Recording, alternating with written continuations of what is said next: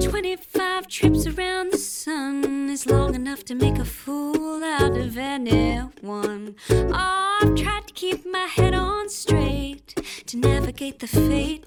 I've done my best to wait.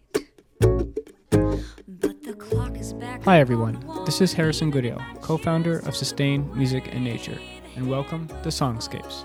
Today, Charles Copland is joined by mandolinist extraordinaire Sierra Hull. Having been surrounded by music at an early age, there was never any doubt in her mind that she was bound to be a musician. With a Grammy nomination, collaborations with the likes of Bela Fleck, Alison Krauss, and countless hours on tour, she's just getting started. Sierra's latest album, 25 Trips, is a collection of songs reflecting on her life's journey so far, and hints at some explorations into new genres, but with the common thread of her bluegrass roots.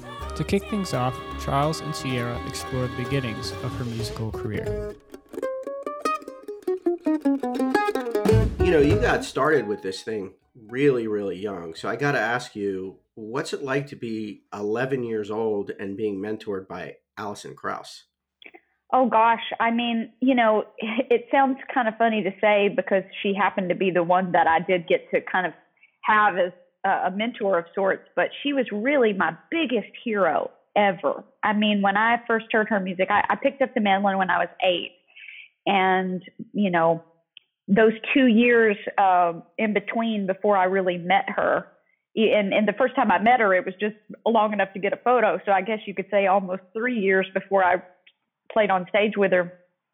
Um, well, I guess a couple years. I yeah, first heard her music when I was nine, and so those two years in between before I actually stood on stage with her, which now you know two years feels like you blink and it's over. But as a young person, you know, two years can feel like a long time. And I mean, I spent two just really impactful years of my early playing listening and studying those albums, singing along with those projects. I mean, literally, she was my superhero, you know. So the fact that I got to even meet her, let alone play with her and kind of become friends with her and, and her become a, a family friend was just insane to me, you know, especially growing up in such a small town where I really hadn't even got to see many of my heroes uh, perform live before. You know, we really had to travel to to get anywhere to see those kind of people up close. It was more so just living with those albums in my hand and staring at the covers and listening to the music and, you know, absorbing it that way and sort of dreaming of the day that I'd maybe get to actually talk to them or know what they were like as people.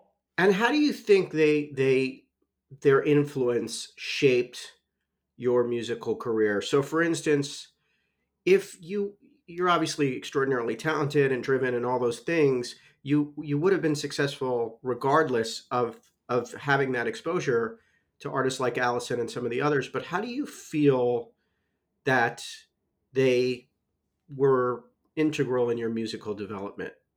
Oh gosh, I think it was um, an undeniable boost to my musical world to just get the opportunities that I did as a young person. I mean, to you know, my dad, if I would ever, I, I loved playing music from the moment that I started playing the mandolin. I mean, I was eight when I got one and started learning to play and just knew immediately that's what I wanted to do with my life. I think that was kind of a a really fortunate thing. I mean, I, I have friends still at my age now that that are still trying to figure out exactly what their passion is and what they want to do. I mean, I think we all kind of go through periods of time of, you know, and I have my own questions in life, but but music and knowing that's what I wanted with my life has never been a question for me. You know, of all the other gray areas that that that I have in my life from time to time, that's always been the one kind of certainty that I was just like, that's what I know that I want.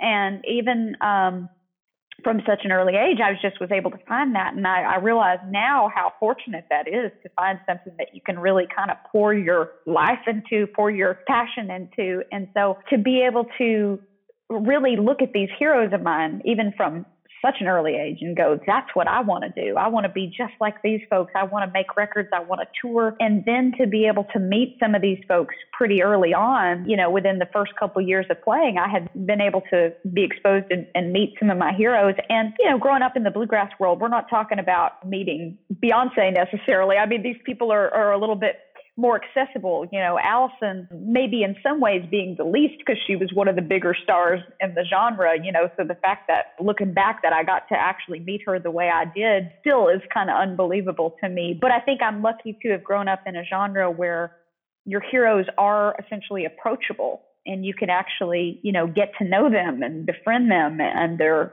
uh, generous with their time and and it's very much um, this kind of community of musicians that there's a real passing down from one generation to the to the next and and I've always found that to be a really special and beautiful thing about being in a, a genre of music that's that has that community.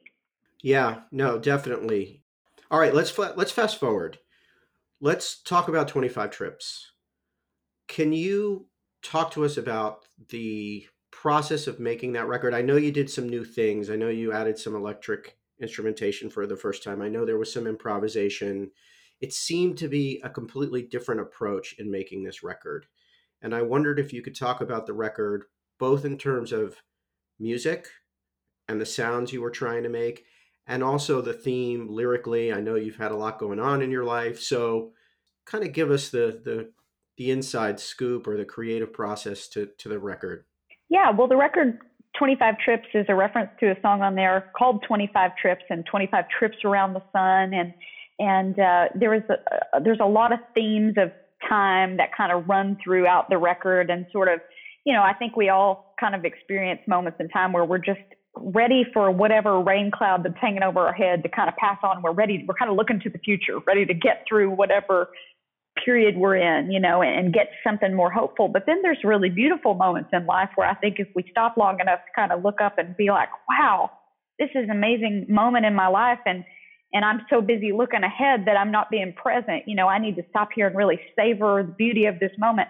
And so those themes kind of run alongside each other throughout the record. And I found myself, even without realizing it, writing a lot about that around that period of being 25. And so, you know, hence the reason of calling the record 25 Trips. But prior to this record, I had worked with Bela Fleck, who we were just talking about before we actually started fully chatting here. And Bela and I did this record together called Weighted Mind. Uh, and that record for me was really kind of stripped down, all the layers peeled back. I'd gr- grown up playing bluegrass and always been in that that bluegrass instrumentation, surrounded by banjos and fiddles and guitar, and and as a mandolin player, have always been interested in a lot of other genres too. But bluegrass was really my roots and where I had found, you know, a home and and fellow musicians that I collaborated with. But as a songwriter, I'd always felt like when I sat down to write a song or I sat down to sing a song, it didn't always sound like the traditional music I had grown up with. It was very heavily influenced by all the different things I was listening to and other, you know, um, musical interests that I had. And so I really found myself around the time of making that record having this real desire as a songwriter to kind of put that part of myself forward, I guess. So 25 trips, fast forward after going through that, where we stripped everything back and kind of put the songwriting at the front of it, and in some ways the vocal and the mandolin playing at the front of that record because the whole record is mostly mandolin and bass. I knew that 25 trips, I didn't want that album to just be a repeat of, you know, everything stripped away. I, I think I found myself longing for that full instrumentation, wanting to have, you know, more soundscapes and things like that on this record, but I knew I didn't necessarily want to just go back to the, the previous kind of bluegrass instrumentation sound. I wanted to have elements of that, but I wanted to build on that too. So so some of this record really was built off of songs that I had written, you know, kind of taken that same approach from Weighted Mind, where I guess the the mandolin part and the vocal parts are kind of woven together in some cases. So a song like like the title track, 25 Trips, is a good example of something where we went in and I recorded the mandolin and the vocal part together, and we did a bunch of takes of that and got something we were happy with and then I actually started layering things on top of that. So I stacked a bunch of my own harmonies. And then we brought in a bass player and we added bass to it. And then we added strings. We had cello and fiddle and, and sort of built it from the ground up. And funny enough, drums were the last thing to go on that track, which is almost backwards of how, how you might normally do something if you wanted to just track something. But part of it was really going, where is the inspiration going to take us? You know, kind of going, this is sort of the centerpiece of this song, but sky's the limit. You know, I'm going to try to not be afraid of, of whatever feels right to add to this. And then you have a song like Escape, also built very similarly from the ground up. But then you have tracks like Beautifully Out of Place or Poison or The Last Minute, which is an instrumental off the record, where we actually went in with a full band and tracked tracked those songs live um, with the band. And so there's kind of a nice mixture of both building from the ground up and exploring whatever sounds and kind of going, hmm, maybe adding steel to this makes sense, or yeah, maybe drums to this really would be cool. Kind of like painting slowly, you know, adding one color and then taking a step back and going, hmm, what other color could we add? It could be purple, could be pink. Okay, let's try purple, and then kind of throwing that on and going, you know, shaping it from there versus knowing a song like How Long is another good example of kind of going, I can already hear what that needs to be in my head. And I know just the players that I want to have on it. And let's just go in and we'll have that energy of everybody being in the room together and playing that down.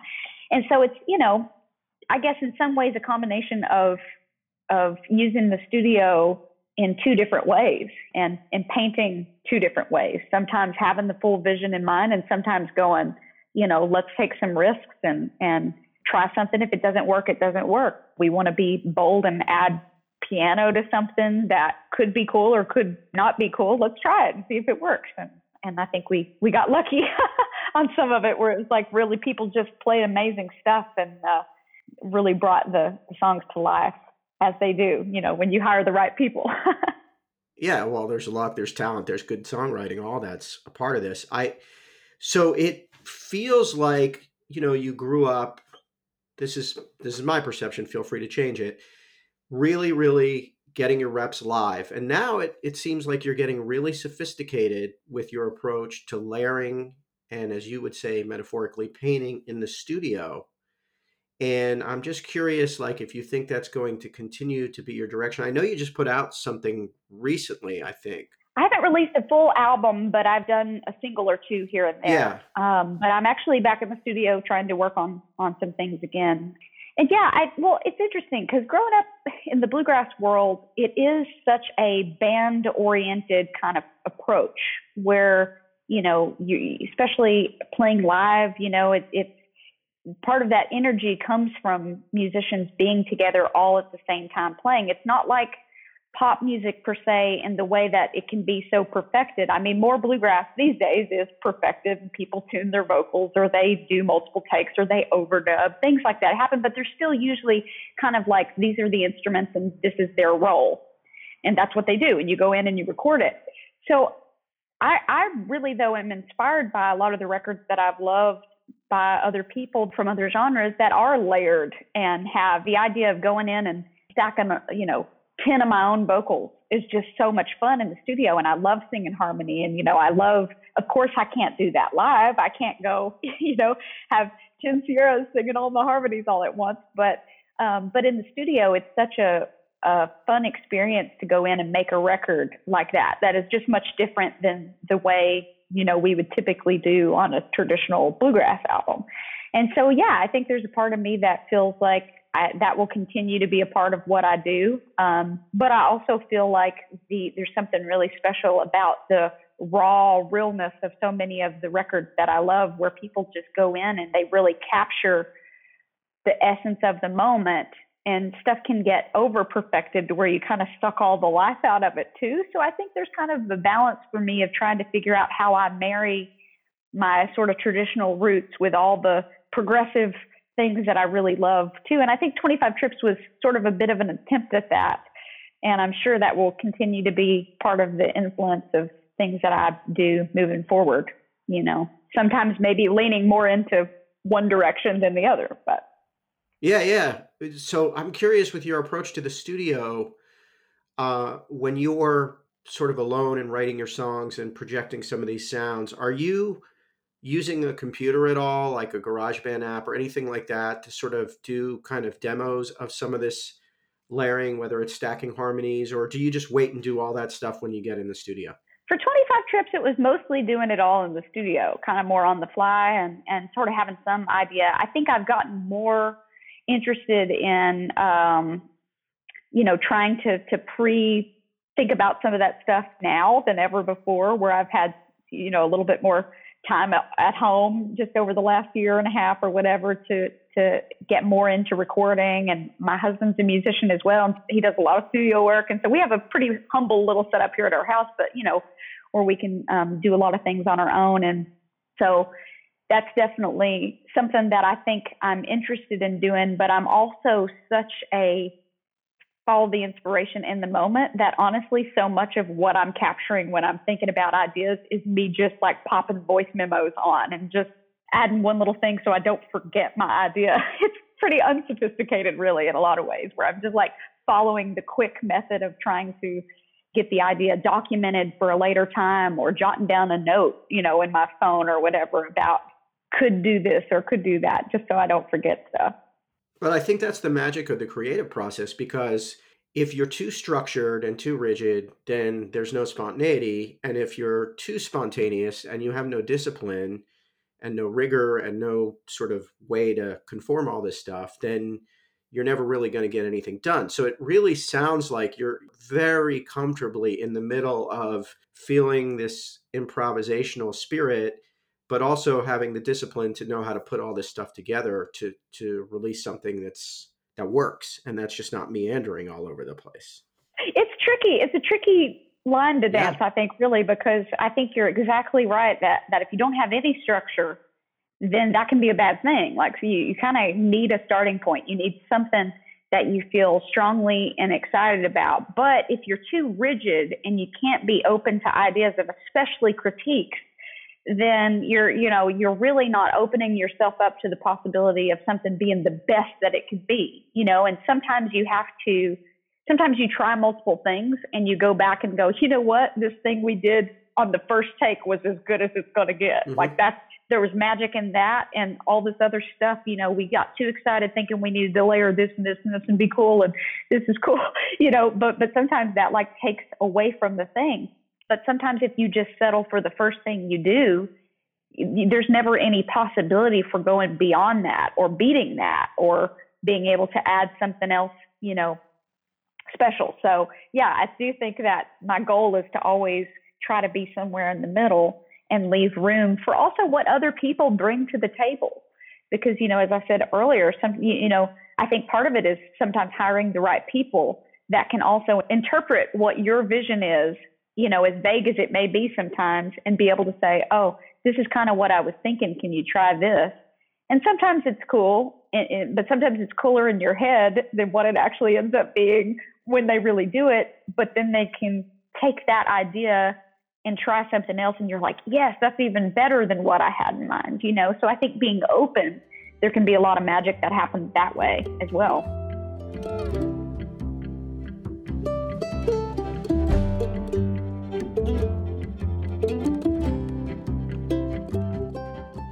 Stay with us. More from Charles and Sierra after the break.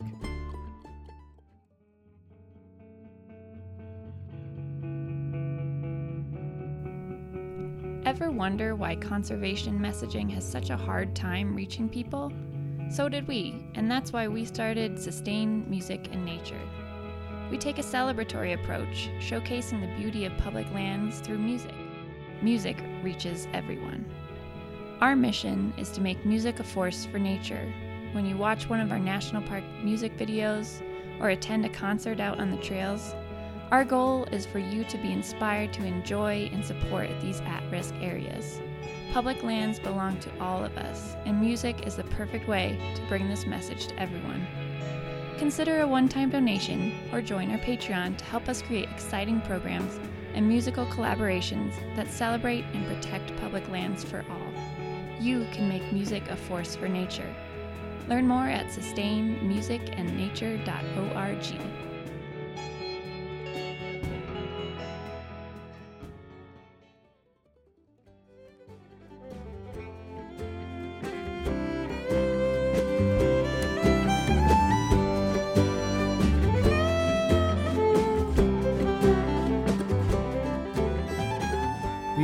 Sierra and Charles discussing her musical beginnings and some of the creative processes behind her latest album, 25 Trips. To start off the second half, Charles asks Sierra more about how she balances being a band leader with her other collaborative projects. Yeah, and also you're a solo artist, so like you you wear a lot of hats. Like sometimes um, you're accompanying other musicians, and it's more their gig, and you're just sort of there to add something to it. And maybe they're taking your input, and maybe they're not. And then other times, most of the time now, you're in charge, and you sort of have to decide: Am I bringing the right person in? Am I open to your point of taking what they're bringing, or are they sort of going in a direction that's not really where I wanted this to go? And how do I gently and delicately bring them back into what totally to do. Yeah. For somebody, you're kind of um, in a way a paradox because you're so young, but you're not young as it relates to your career.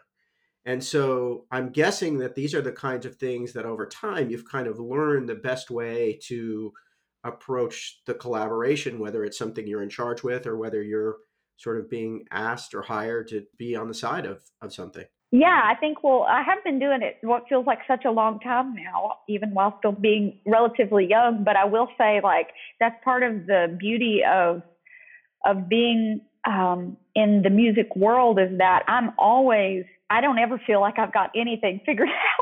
Every project feels like I'm learning a better way to approach something or how's a better way to communicate, you know, how, what's a better way to, and, and every person you deal with is different. Every project has a different vibe depending on the people in the room and and what the goal is you know um i think that's important too. Like what is the goal? What kind of thing are we trying to do here? You know like i've never really worked for someone else and someone else's band full time. I've never i've always kind of done my own thing and had my own band or or whatever but occasionally i'll get to do some things where i get to kind of step outside that world and um this past year has been a fun example of that where I was part of a, a few projects with Sturgill Simpson, and got to be a part of making these these records with him and then doing some stuff with Bela Fleck. And I had a point in September where I did I went out on tour with Sturgill uh, on the Willie Nelson tour. He was part of the Outlaw tour they call it, and and we went out and did some shows. And then I went immediately the day I got home from that tour. I went immediately into rehearsal with Bela Fleck. And you've got somebody like Sturgill, who these records we made are, I mean, honestly, every note that I played on those records besides adding one harmony part on the mandolin, was completely live. Like we went in, there was no fixes. It, that was the spirit of what that record needed to be. It was like, and they're fun. They're fun records, and I loved getting to be part of that. And then you turn around with Bela Fleck, and we practiced for like 12 hours, you know, trying to get this very complicated instrumental arrangements under our fingers and, and in our brains. And, and it's such a different divide but they're different goals and different projects. And so they require different approaches, if that makes sense. It does. And you stole my question because I'm a big Sturgill fan. And I think the Cutting Grass uh, albums are interesting to me because you, I, volume one and two, I guess you probably played on, on both of those. Mm-hmm. And I think what's so interesting about Sturgill, and it's sort of like what you're doing in reverse, is he had been spending so much time in the studio layering these yeah, wonderful exactly. records, you know, take doing a Nirvana cover, whatever.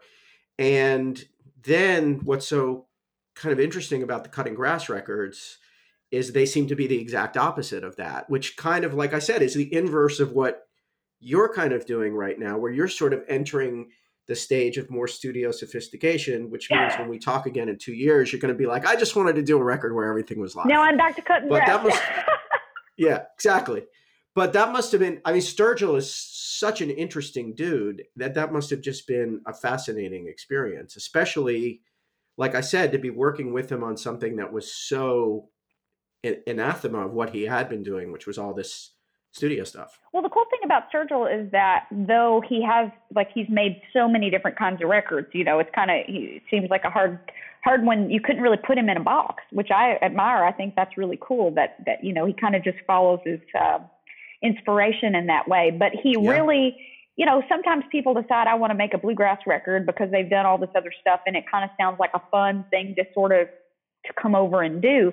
But for somebody like Sturgill, he's not kind of just on a whim decide, you know what, I want to go acoustic and do this, you know, bluegrass thing. It's like he really has deep roots and love for bluegrass music. And so um you really feel the sense of respect that he has for all these musicians in the room and appreciating what the genius of Stuart Duncan is, you know, bringing, you know, unbelievable fiddle playing to the table and not just kind of like, wow, he's, he's really good, but, you know, he, he kind of gets the world that, that, that bluegrass musicians grow up in.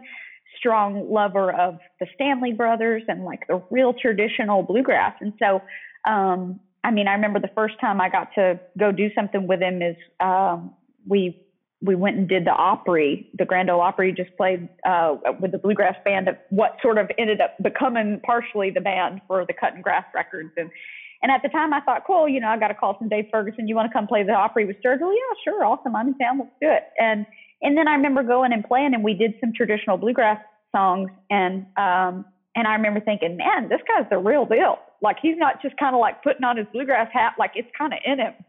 And that's cool because it's, you know, it's, I think really playing bluegrass um, or old time music, any of that stuff in a real authentic way can be hard if you don't have some sort of real roots to it. You know, you can, you can love it and, and I welcome anyone and everyone to come to the table. But I do think there's a different thing when somebody kind of is connected to it in their you know, family history in some way, or they actually grew up with a love from it since they were young, and that kind of a thing. Um, there's a kind of authenticity to it that you kind of can't just snap your fingers and have. That I think I went, wow, he's got that. And that's really cool.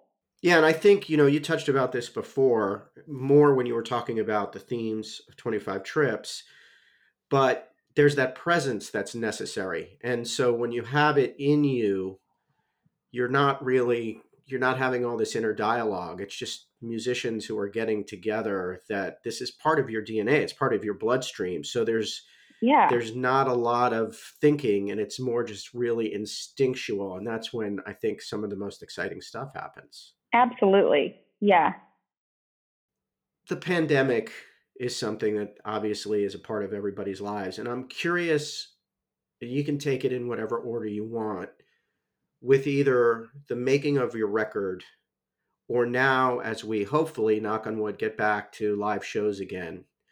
How has how has it affected your studio self your live self or even your personal self? How how have you managed to to it's a, you're doing great work in the midst of it all but it's still got to be something that you know is at times maybe works to your benefit what i call a pandemic positive but it is a challenge yeah, I mean, of all, if if there's silver linings to be had, which I feel like one of the real fortunate ones, you know, as far as that goes, it's like I've had family that have thankfully all been healthy, and you know, all those things. And I know there's been so many folks who can't say the same and have just been through some real, real hardships.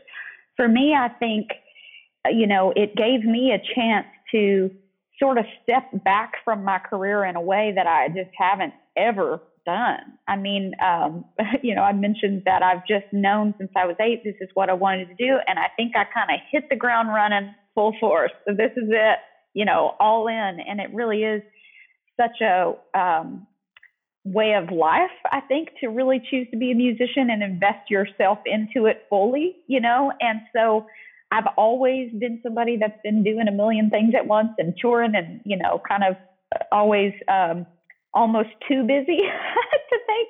And so it was interesting to like have something actually force me to take a pause that I never would have given myself otherwise.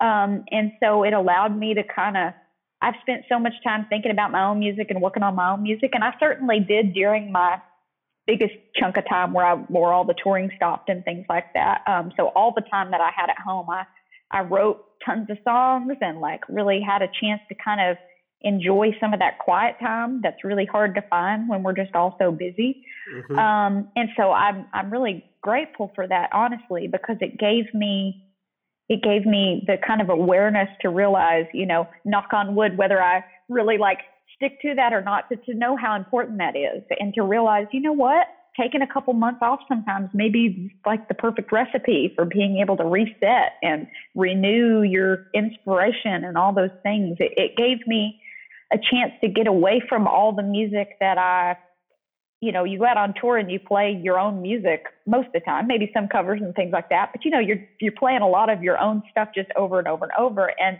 this time off the road gave me time to just even remember why I love music in the first place, to just be a music listener again, you know, and not that I'm not always listening to stuff, but we're just hit with so many things constantly. It's like, you know, new record comes out, new thing comes out, maybe you hear five tracks off of it and you never really fully digest it the way that I did when I was you know, an eight year old just falling in love with the music. So I think it gave me a time to go back and revisit music that I just really loved and and and uh, was inspired by early on, like Tony Rice or Doc Watson or even Alison Krauss. You know, music that you kind of obsess over for a long time, and then you sort of go, okay, I've had my period of obsession here, and I'm gonna, you know, go dabble over here and listen to all this other stuff. So I think in a way, it kind of brought me back home to the to the love of music in a different kind of way where I just kind of got to enjoy music because it wasn't like I was having to learn music for a particular project. It wasn't like I was, you know, trying to work away on something of my own necessarily, though I was continuing to write, but it, it wasn't like prepping for a big tour or whatever, because my tour basically for my entire record got canceled. you know, as soon as the record came out, the world shut down like two weeks later and the whole tour just fell apart. So I think I had such a focus of what I thought I was going to be doing, which was promoting 25 trips. And then for all that to go away, it was suddenly like, well, I mean, I just made a record and I, you know, just was planning on doing all this touring. So it was a, a very interesting time to go, dang, what do I even do right now? You know? Yeah, we started this podcast in the middle of the pandemic. And what I've, really learned from talking to a lot of artists is that as human beings, especially in the United States, we're not really big on hitting the pause button. But hitting the pause button, I think, has done a couple things for musical artists that I've spoken to, and you seem to be in this camp. So, one, it's incredibly frustrating because you've birthed this music and you want to share it with the world, and you want that human reaction to it the dancing, the singing, the clapping which now you're going to get in a delayed fashion. So, in a weird way, people are going to be a lot more familiar with 25 trips when they go see you now than if you would have played those shows. And in some ways, that's going to give you stronger, more visceral reactions because when you're more familiar with the music as an audience member, the concert's more fun because you're, you know. It's true. Yeah, exactly. And it also, I think, for so many songwriters, has given them so much perspective and the opportunity to sort of gain strength. Having said all that, I think we all agree we're tired of this nonsense and we want life to resume back to normal. And hopefully, we, we continue to learn some of the lessons that we learned during the pandemic and we pause a little bit more often. I and to that to that point, you know, you had mentioned Alison, so I wanted to go back to something that you were probably doing and have been doing for a while that now you're sort of in a position to be a teacher and I, i'm i too teach. So i'm just curious you also are a teacher. And if you could just sort of because it was so fascinating to me when you're talking about coming up and having all these mentors and these heroes. Well now there are probably a lot of people that are learning from you. And so i was wondering if you could talk a little bit about that yeah, well, I've always loved if there was an opportunity to share anything that I know or could help, especially with like a younger person. You know, um, there's always been that part of me that like wants to, you know, I guess you could say give back or whatever, the same way that that my heroes have done for me. I've always felt passionate about that, but but teaching has never been at the center of you know what I necessarily focused on. You know, it's always been writing, recording, performing, you know, and that kind of has always left very little time for teaching. So I've never, for years, people always hit me up about, you know, can you do a lesson? And like, I, I never really have the bandwidth to, to do it in that fashion. And so there's a, a company called Artist Works that's, um, they do things much like the Masterclass series where you actually design a whole course program from start to finish and and you you film uh, all the way from you know how to hold the instrument, how to hold the pick, you know what the name of the string is, like you know the parts of the instrument, like all that all that really early um, you know stuff that one would learn, all the way to you know more advanced techniques, more advanced um, songs and, and things like that. And so they had approached me a couple years ago about doing this. And at the time, I just thought, I don't know. I don't know if I really, you know, I'm quite ready to do that. And so they hit me back again in early summer of this year. And honestly, I, I took the call as a courtesy call. I thought, I thought again, it was just going to be something that I didn't think I quite, you know, had the bandwidth for. But, but knowing that, you know, teaching and, and sharing you know, what I know with others and trying to help other players and stuff like that was something that I did eventually want to do. I thought, well, I should probably look into this a little bit more. So I started kind of looking at the way their courses are set up, and it's a subscription based thing. So it's pretty cool in that um, if you're somebody that's interested in learning, regardless of your place, uh, I've pre filmed over well over a hundred videos so you can kind of go, you can get the subscription, you can go on and you can learn at your own pace. So you could, you know, hopefully everybody kind of starts at the beginning and works their way through and, and goes through basic technique stuff all the way through, like I said, more advanced um, things. But the thing that makes this course kind of interesting is that there is a, a video exchange element. So you could just kind of like the master class series, you could just be a subscriber, watch the videos, work on them privately, never interact with me as the teacher at all. If you do, if you don't want to, maybe you're shy, maybe you're busy and you can't.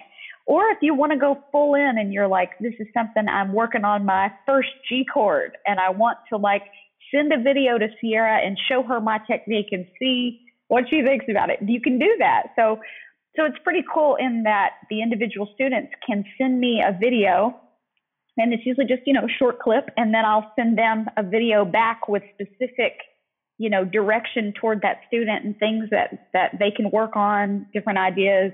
Um, and then it gets posted to the whole site. So it's, it's very much like an ever growing catalog of videos where all the subscribers get to see these video exchanges. So it's, it's a really unique thing in that way. And, and kind of is an ongoing thing where I do feel like, well, I didn't just do these videos and that's the end of it. I do feel kind of like teaching is now more a part of my world than ever before, but it's in this really modern, impactful way that can work with my schedule because I can do it when I'm on the road and I find a few hours to just get on there and do these video exchanges and kind of allows me the flexibility, but allows the student the flexibility as well to, you know, work on things at their own speed and you know, participate in the video exchange or not. Yeah, it's it's fantastic. It's a fantastic opportunity, and I love the fact that you know because I've done masterclass, and I, I I think what's missing is exactly what you were saying, which is that sort of if I'm really working on this, can I actually like make a connection to the person that's teaching me? And I like I like the sort of freedom of of the back and forth. So that's really cool. Well, and the students like have a community of like-minded people too, and that's what's yeah. cool because they can yeah. connect with one another on there. And there's you know chat boxes and stuff where where they can. Um, you know, I know plenty of them will be like, "Oh, I'm coming to this show," and then, "Oh, I'm also going to that show," and then they meet each other and they make friends, and it's a really kind of beautiful thing to have sort of a shared community of like-minded musicians who are participating in this very virtual modern way, but there's a real connection there, which is pretty cool. Yeah, and what happens when they meet each other and they form a group and all that? Exactly. Uh, you've been really generous with your time. I want to let you go, but I do have a question to ask you. We, you know, this is obviously a podcast that deals with both music and nature. We've talked, rightfully so, a lot about your music. I know that you also have a connection to the land. I ask all my guests this question it's actually two questions. There's sort of a what is your favorite public lands moment, and what is your kind of go to song when you want to think about nature? So you, you, answer it any way you want, but I guess the question is how how has nature, both musically, spiritually, been been an influence in in your in your life and your musical career? And- Well, that's interesting because before we started filming, I was just saying that, you know, we're having a particularly weird, warm uh, weather bout here in Nashville right now. So I'm sitting outside, so listeners may hear my birds chirping in the background of this interview. But, um, I, you know, I grew up in the country. I'm from a little town in Tennessee called Byrdstown where there's literally like 900 people. So growing up,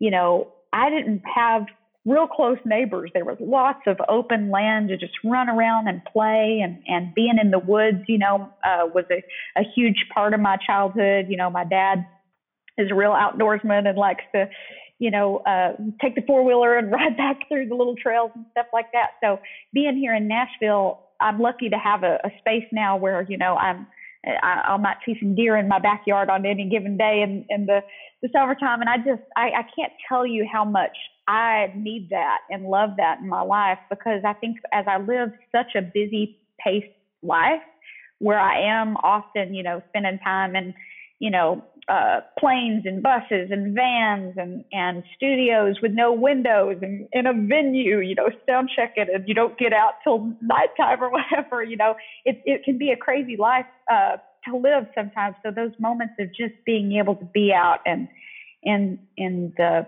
you know outdoors and and whether it's just you know literally sitting out on my back porch and enjoying some beautiful birds chirping, you know, or seeing a deer in my backyard. It's even even those little things mean so much to me for refueling me. And I think part of that maybe is because I just the way I grew up and and you know not being in the city and things like that. But um, yeah, it just it, it definitely is something that I think as a human being I need to just kind of bring me back to who I am and center me and spiritually and all those things, just those quiet moments, you know, where we can just kind of stop and take a deep breath and be grateful. So that's my long answer.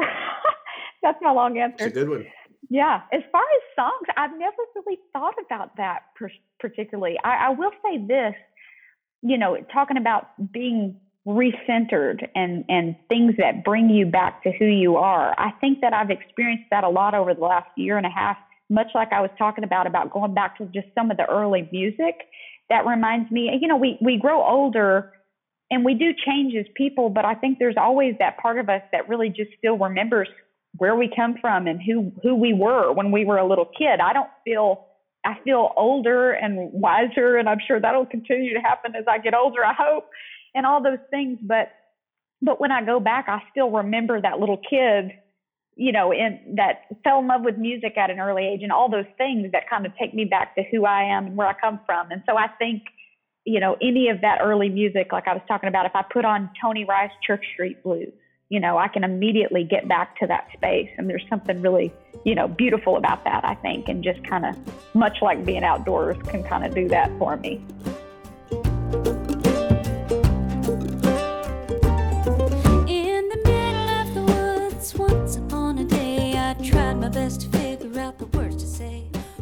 Sierra has always known that she'd be making music, and 25 Trips is a reflection of her career to date, reminding all of us to take some time to be present and enjoy the moment.